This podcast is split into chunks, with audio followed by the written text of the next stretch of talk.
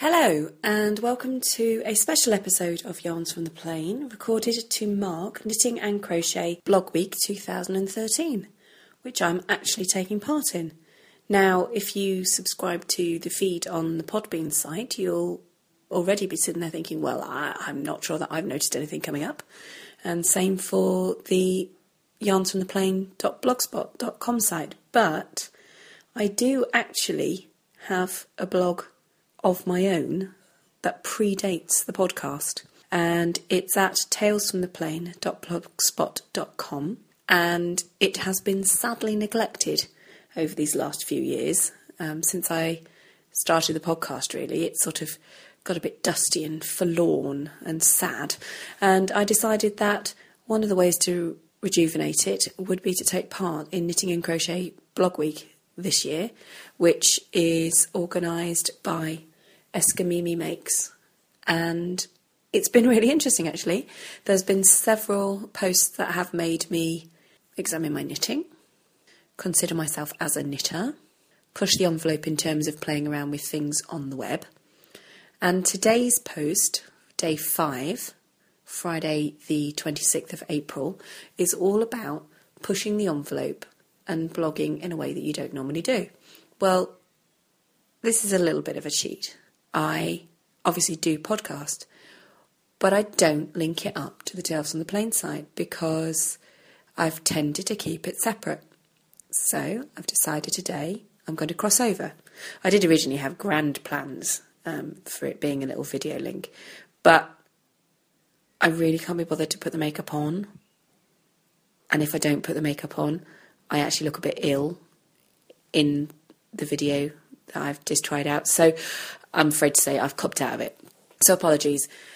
Those of you who know my voice are going to recognise it anyway. Those of you who don't, it's a bit of a surprise, but you don't get to see my face today. Sorry. But never mind. Anyway, knitting and crochet blog week. Mmm. Interesting. I don't know if you've taken part. If you haven't, then the idea is that over the course of seven days, there are topics that Eskimimi tells you about in advance to give you time to think. And you post your blog posts on the day in question. Today's post is any aspect of my craft, but through an alternative medium. So you have this podcast episode. So, what do I want to tell you about today? That I've actually got some finished projects for 2013. Well, one finished project for 2013. I finished the Adrift waterfall front cardigan with the Natural Dye Studio Cyrene. The fabric is gorgeous. It's soft. It's it is actually buttery. I don't like using that word to describe yarn. It's just not right, is it? Who wants a buttery cardigan? But it is soft and buttery and makes a gorgeous fabric on the size needle I've knitted. I now want to make many other cardigans on that gauge fabric. Of course, I got all excited thinking that I had two skeins that I'd bought four skeins of it. So I'd used two in the Adrift and I had two left. And then I looked at my Ravelry stash and apparently I only stashed three. So then I had a trauma and I wailed a lot. I was on holiday at the time. I scoured the internet because I thought I would just go and buy some more and then discovered that it's a discontinued yarn because it was a it was a special yarn made as part of the Great British Wool Club last year. It's not being made anymore there is no more Cyrene. So I scoured the interwebs and found one shop in Devon that had three skeins one lemon, one green, and one bluey green. Don't go with the orange that I had left at all, really, but never mind. And then I found a lovely lady. I put an in search of thread up on the Natural Dye Studio group on Ravelry, and a lovely lady. I, I put up about either having the Lundy, which is the colour I've got, or also looking for the Dulverton, which on my screen looked like a slightly darker orange. So a lovely lady had some, and she'd obviously used it and then looks like she changed her mind because she'd wound it up into a ball, knitted with a little bit of it, and then pulled it out again. So she offered me that, so I bought that. It's arrived. It's pinker than it looks. I mean, it is pink, really, so I'm not sure it goes with the orange. So that was a bit of a trauma. And then I went into the bag to get the one skein of orange left to discover that there were two skeins. And I had bought four. So now I feel awful that this lady sold me her Cyrene because I was in such a flap because I only had one skein left and couldn't make a cardigan out of one skein. And actually, I had two skeins left. Only now I've got two skeins of orange, two skeins of pink, one of lemon, one of green, and one of greeny blue. On the upside, I can make quite a lot of cardigans out of that. What an idiot.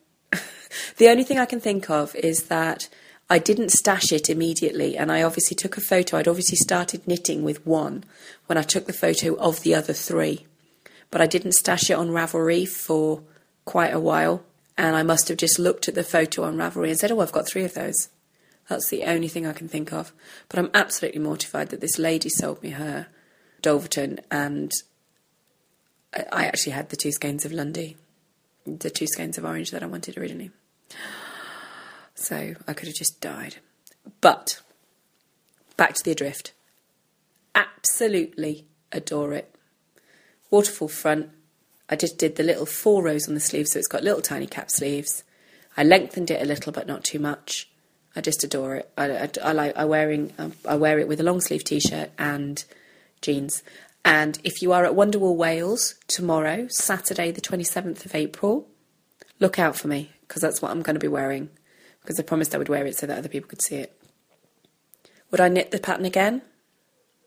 Well, let me tell you, I didn't even last 24 hours before I'd cast on another one. This is in a fingering weight yarn. In um, I've started with a cherry, which is a sort of a, a, a not a dark red, but a muted red, and then I'm going to use licorice at the bottom, um, and I'm going to do a fade stripe pattern.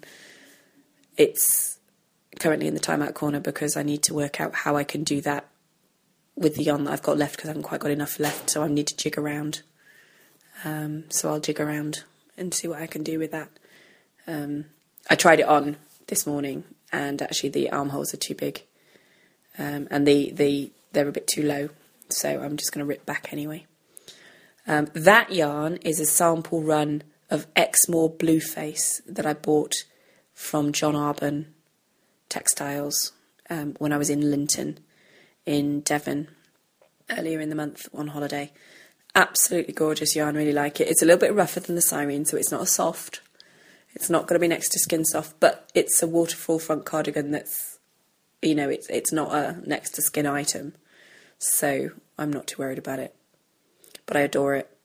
I am obsessed with knitting at this gauge, um, or, or or in these fine gauge pieces.